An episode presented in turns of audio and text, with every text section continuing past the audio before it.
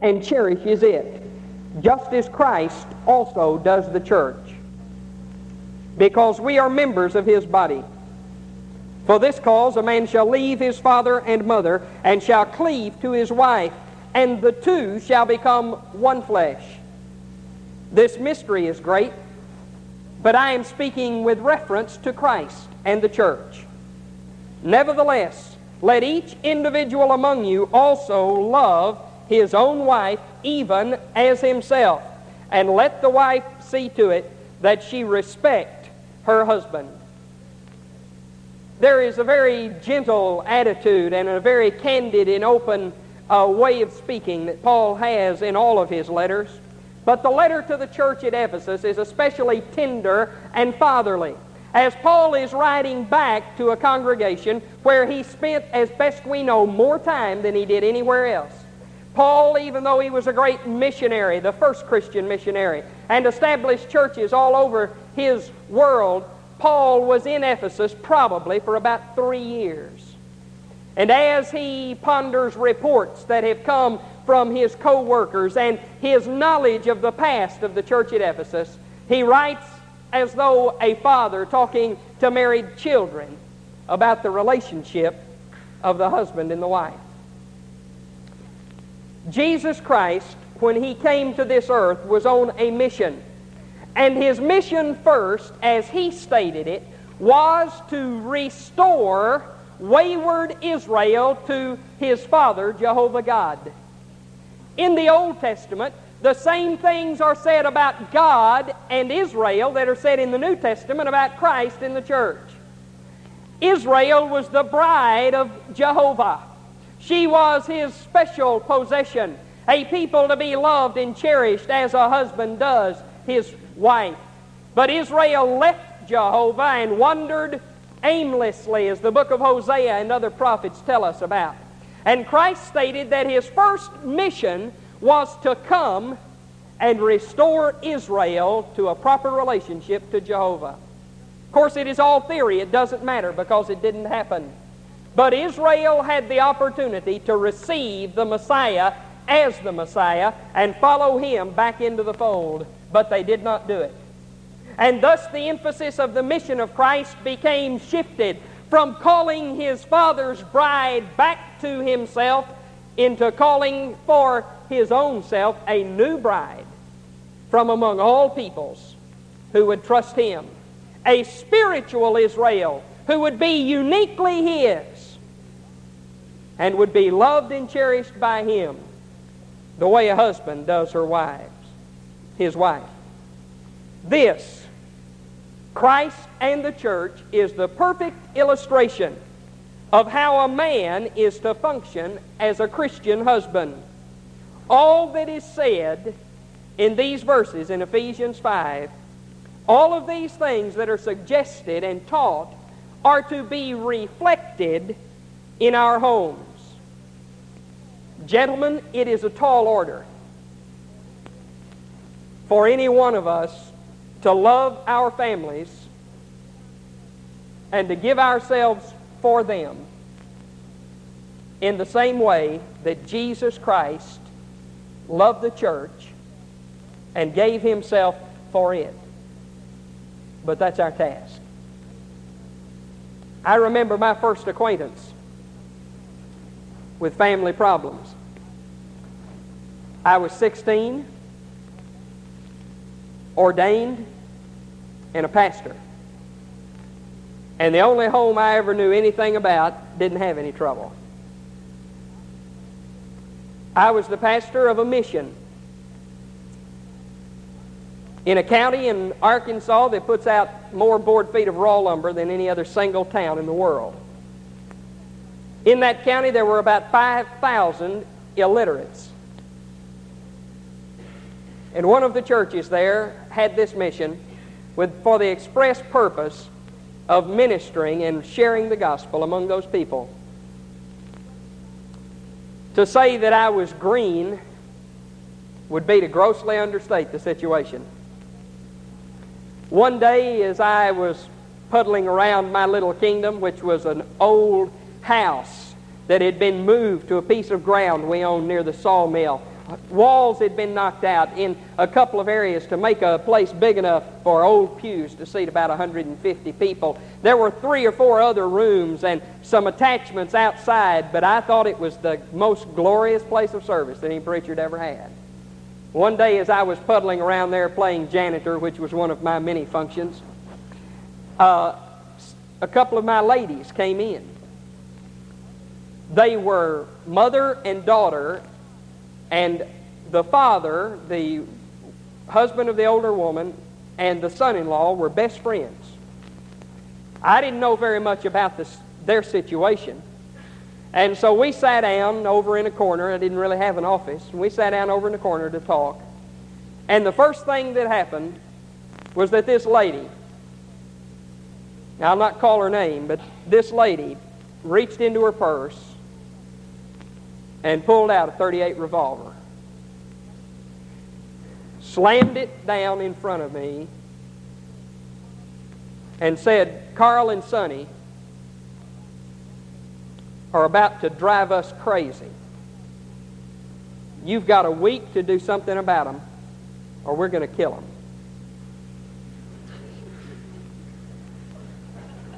Now, I confess to you that it wasn't near that funny that afternoon.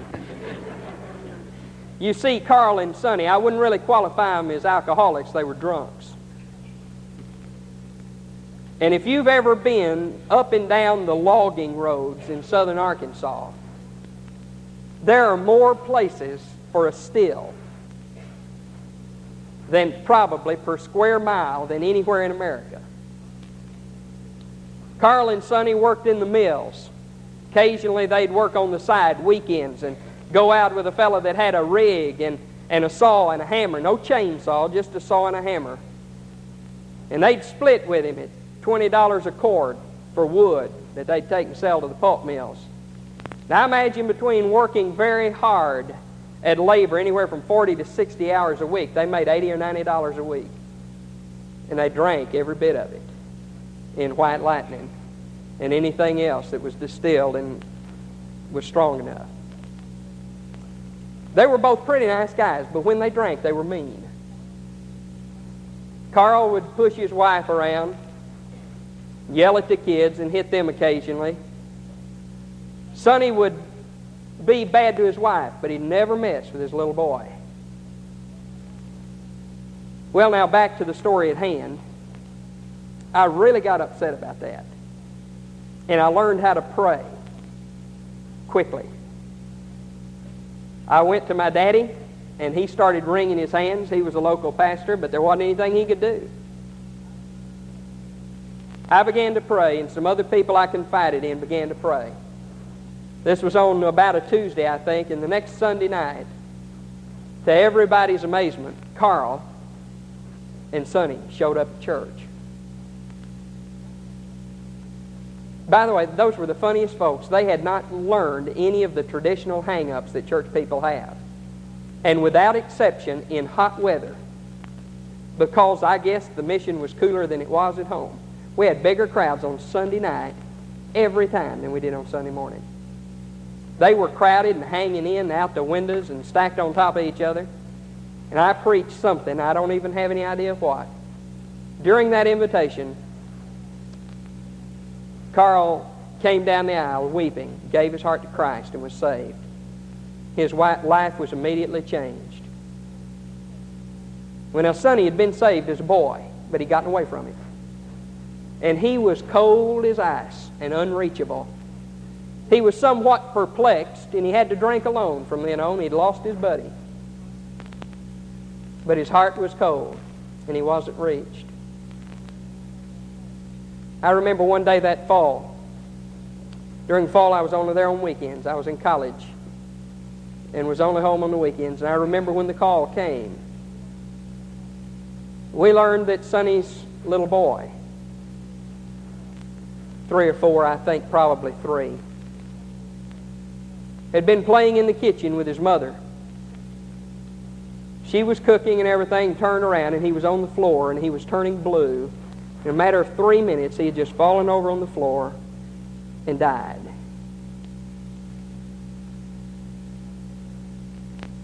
I remember that afternoon. Sonny cradled that little face. And himself, because they could scarcely afford the casket, carried that little casket and laid it in the earth before it was covered. He was reached. His life was changed.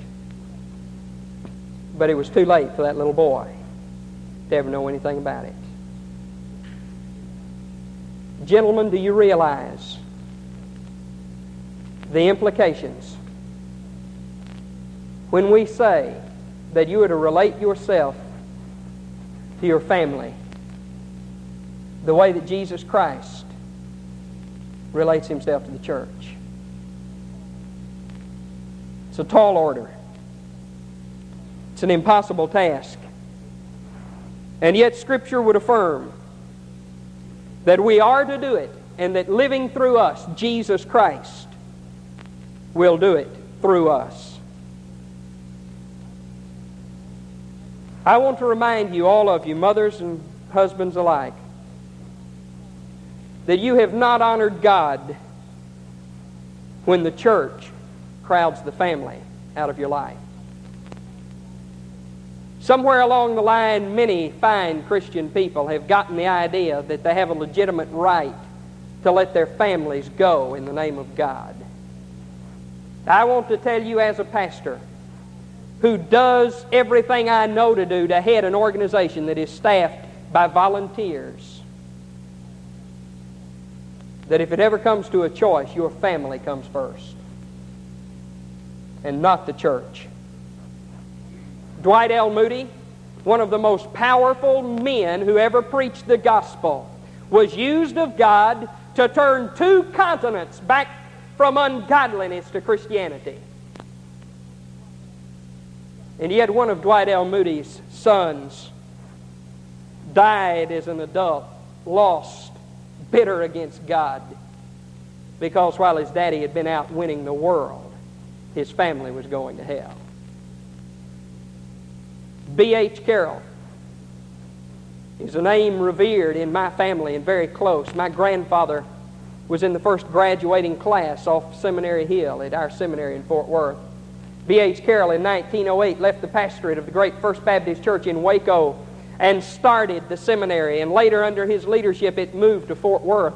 It has grown to be more than twice as big as any other theological institution in the world.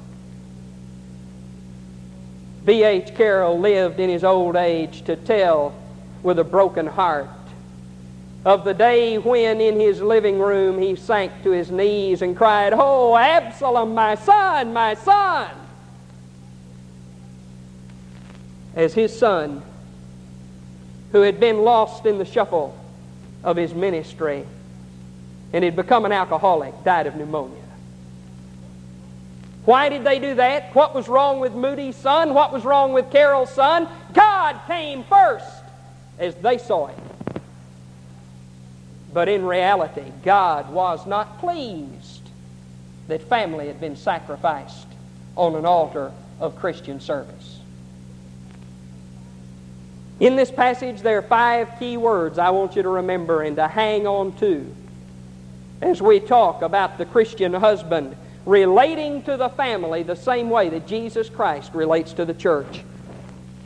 You find the first concept in verse 25 and then down in verses 28 and 30. I've gathered these together because they deal with the same thing. He says, Husband, love your wife the same way that Christ loved the church and gave himself for it. Husbands ought to love their wives as they love themselves, for no one hates his own body, but nourishes it and cherishes it. Because we are members of his body. And the word I want to use that I want you to remember is the word save. The word save. Christ loved the church and gave himself for the church in order to save the church.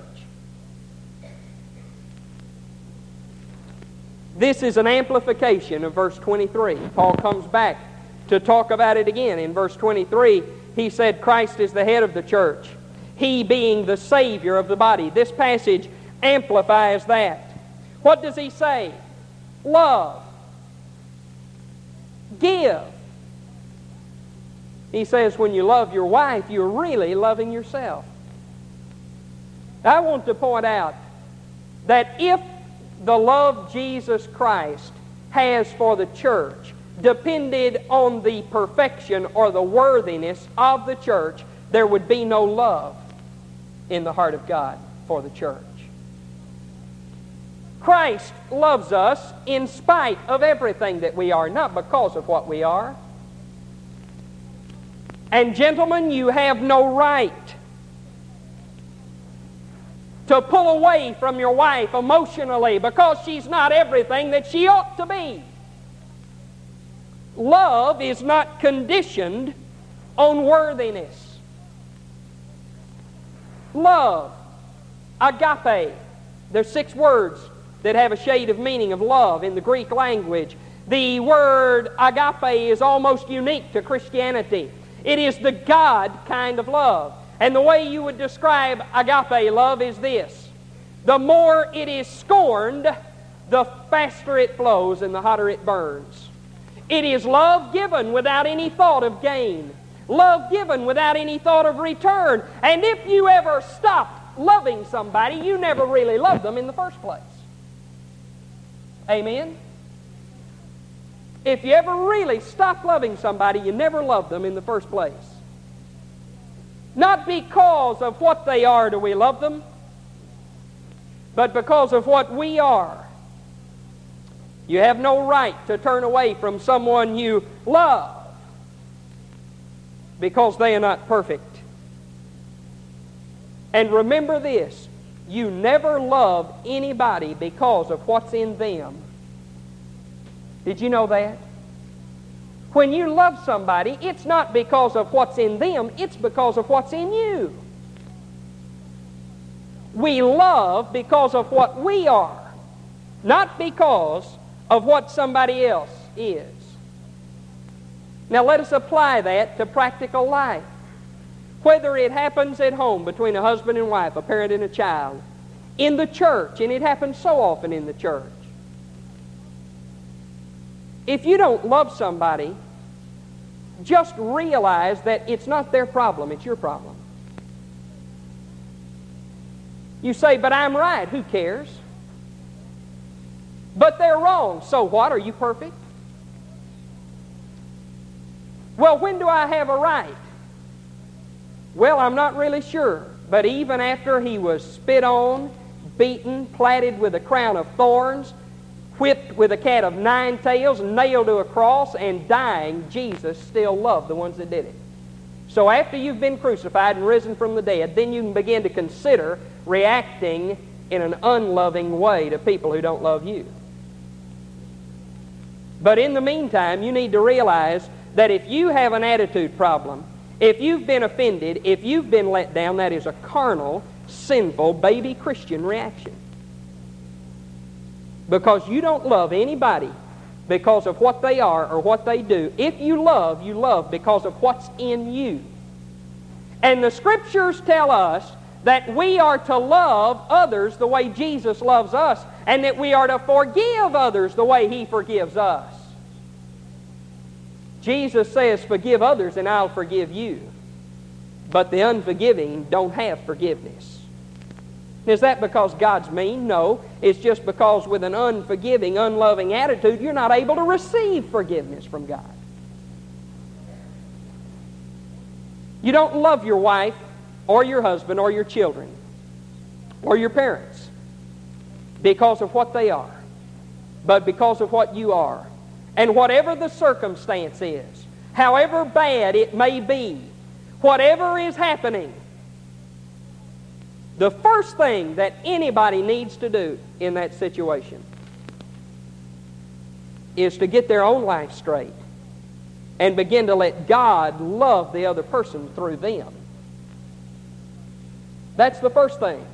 Because you see, you're not accountable to God for what they are, for what their problems are, for what their sins are.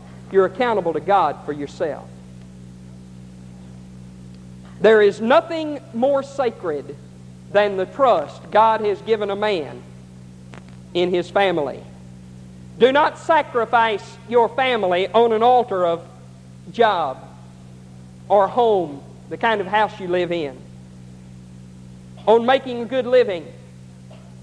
Especially, do not sacrifice your family on the altar of the church and blame it on God. God has given you the responsibility for your family, and nothing is more important than that. I have known husbands whose homes seemed to be coming apart, who really didn't understand. And they, in talking it out and evaluating it, would come to realize that all of this time they've been saying, It's all for my family. Everything I do is for them. I want to take care of them. I want them to have good things. I want them to have plenty. I want them to have a nice home. And sometimes they come to realize that they have gotten wrapped up so much on the materialistic side of life that they've completely forgotten about the needs and the desires and the wants of the ones they love. It's all for them, but is it on your terms? You see, often we get the idea that we know best, and we're so convinced of that attitude that we know best and we're going to do what's right for our families. We're going to do what makes that wife happy if it kills her. It may. It may. Remember what it's all about. Now, I would say to you that no job on the earth is important enough. If it costs you your family, get rid of it. You can live in a tent if you have to. You can live in less house than you might want and drive an older car.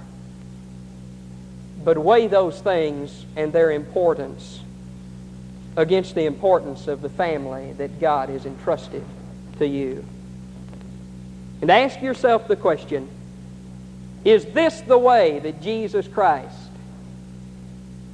relates to the church. I preached this passage in Springfield about a year ago. My associate there is a real smart aleck. We had him uh, here in revival, and you saw him. He's always got an answer, and he's a ready-witted kid, and he spent a lot of time at the house. And every time something would happen, and I'd snap at Shelley or hit Retta, you know, anything like that.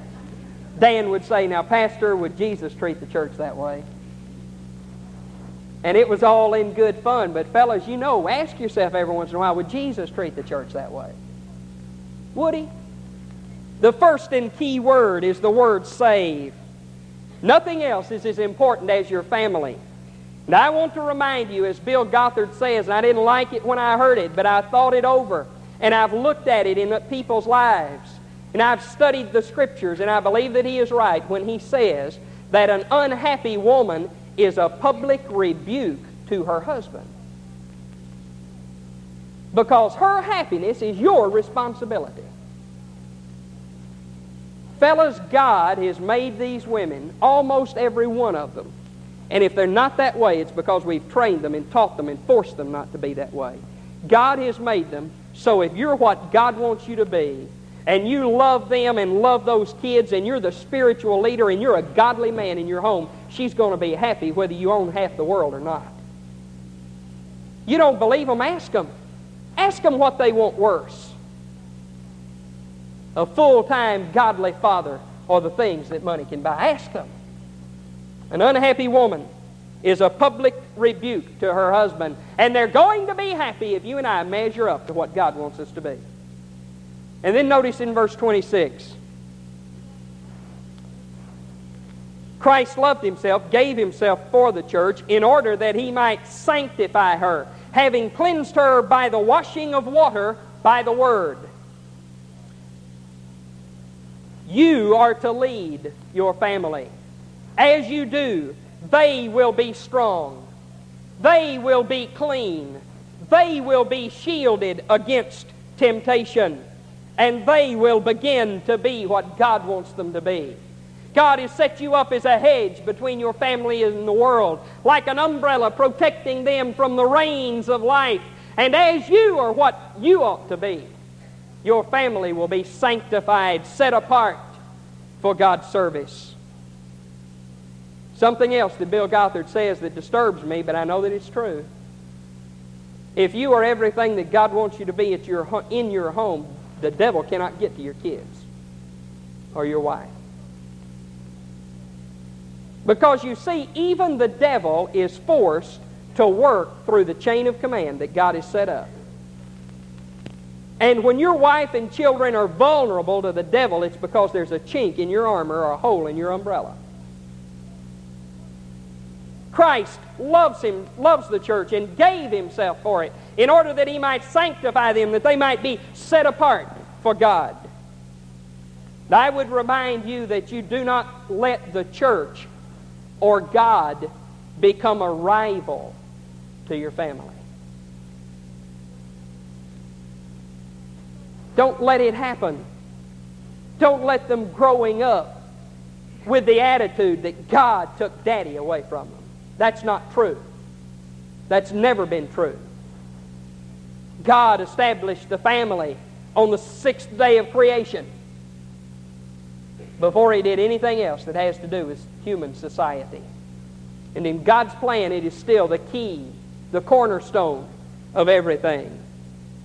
Then in verse 27, save, sanctify, and the word doesn't occur in the text, but the thought is there. The word is spotless, that he might present to himself the church in all her glory, having no spot or wrinkle or any such thing, but that she should be holy and blameless. Provide more for your home than material things. No force on earth can destroy the influence of a godly home. No force on earth can undo the influence of a godly home. That's not true. The Bible's no good. For the Scriptures say, train up a child in the way he should go, and when he is old, he will not depart from it. But you know, often in the providing of things and in religious activities, we, we leave out the things that are most important. Have you trained up your children in the way they should go? Perhaps, perhaps not. It's not my business. I'm not the judge. But I would suggest some minimum standards. Are you in the Word and in prayer every day with all of your children who are old enough to understand it? If you're not, then we can just stop talking right there because that's the number one thing. And if you haven't done that, nothing else you do is very important. Read Deuteronomy chapters 4 to 11. Make, it a note, make a point just to glance through there and see what it says about what the home is supposed to do for the child. About the only acquaintance many children have growing up with a meaningful relationship to God's Word is at 9 o'clock on Saturday night when the parents make sure they study the Sunday school lesson for the next day. Friends, it's too late. It's too late for that. You would not think much of a parent who gave his child one meal a week, and I think less. I realize often it's out of ignorance, and it's not meant in a bad way, and parents are consumed in trying to do other things. But it is more damaging to your child to go without the Word of God than it is to go without food. Blameless, spotless. Give them more than material things. Sometimes even God Himself can't undo the damage that is done by a home that neglected basic spiritual things. Now, I would remind you as parents that the schools and the church can't do it. I have yet, now I'm not very old, I'll be 30 this, this month. But that covers 14 years in the ministry and the rest of the time in a pastor's home. And I have yet ever to know a parent that complained about the way the church handled their children that handled their children very well themselves. an hour or two on Sunday morning or Sunday night, a little bit of time on Wednesday night, a few hours every day in the school, five days a week, nine months out of the year, cannot undo what's done at home, folks. Can't do it. And as parents, All of us need to accept our own responsibilities. All of us need to realize that we are accountable and resist the temptation to blame the school, to blame the church for the way that our children turn out. I've seen parents, their children get to be 16 to 20, 25 years old maybe, and they desperately cry out for help from the church, and that help is offered as effectively as we know how to offer it. And they become bitter against the church, as though we could undo what they've done all the life of that child. It'll never happen. And Father, it is your responsibility, not your wives. God has planted that responsibility for spiritual leadership for training in the Word and prayer and Christian discipline. He's given that responsibility to you. And your wife cannot do it as effectively as you can, and God never intended for her to. No force can destroy the influence of a godly home. Then in verse 31, the word I have used is the word separate. Separate. Now, it doesn't occur there, but what it does say is this here, Paul quotes Jesus Christ. And what Jesus said that when a man and a woman love each other, they leave their families and they cleave, cling to each other, and the two of them become one. Now, the Jewish idea that God gave them of the family involves all the living generations. As a child of parents, if you're a Christian, your responsibilities to your parents continue as long as they live. But there comes a time in your life when the new family that is uniquely yours, that God has given you, becomes more important than anything else in the world. I hope it never happens to you. But if circumstances and people put you in a corner, I hope you remember that under God, your wife and your children, or wife, your husband, comes first ahead of your other family.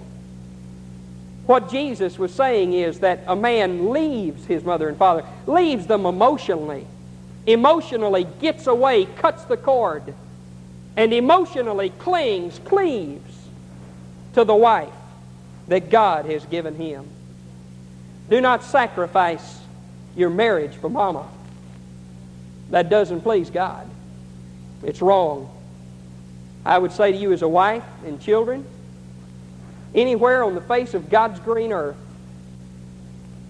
that God sends the head of that household, if God is in it, you'd better go. And you'd better go if God's not in it because your husband doesn't answer to you.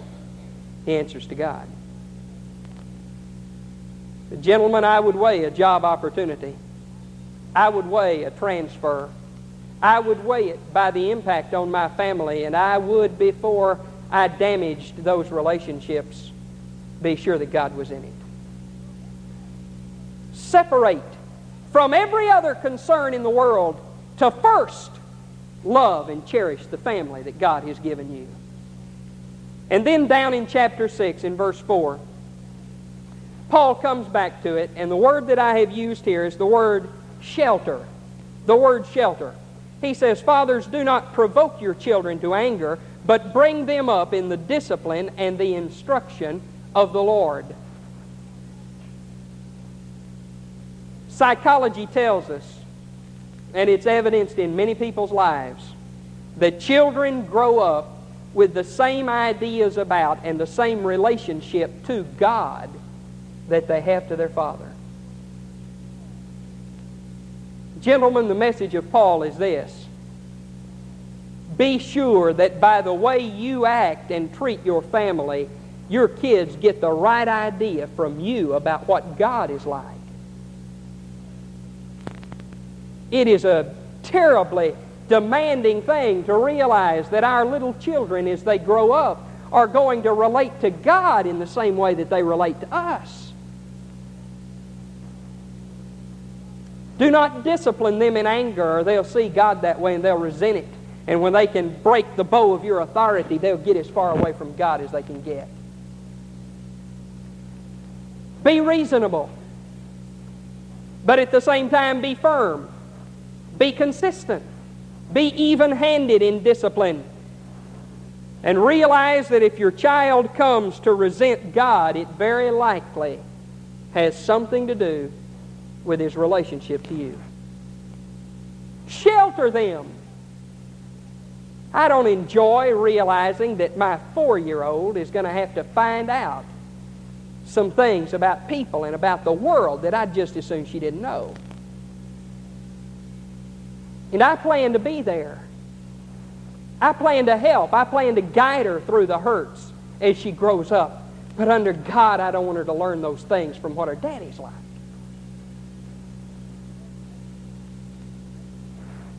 They'll relate to God in much the same way as they relate to you. Remember that as you react to other people. Teach your children to react in love and not in resentment and hostility. Now, I would tell you, let go of anything. No matter what it is, let go of anything. The house, the job, your own ambition, your own desires. Let go of any of it before you let go of your family. For unto God, it is the one thing that God has given you that is more important than anything else in life. How are we to relate to them? Save them from life and in life sanctify, help them be spotless, separate from all other things that we love, and shelter them from the hurts and the problems of life. Now, I would leave you with a question. Do you, as a Christian husband, relate to your family the way that Jesus relates to the church? Join me in prayer.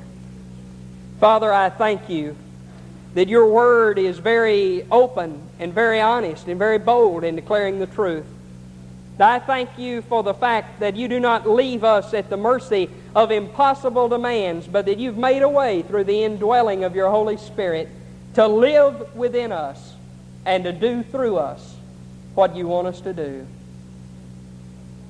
Lord, honor the Word, apply it, Forgive the inadequacy and the inability to speak and express the truth of this preacher. And may the Word bear fruits in our lives and in our homes in the days ahead. God, give us here families that are together, families that are wholeheartedly in love with you and with each other. Give us here a sense of priority that we would never sacrifice the most important thing you've given us for anything lesser. Open us, show us our need, bring commitment from our souls. I pray in Jesus' name. Amen.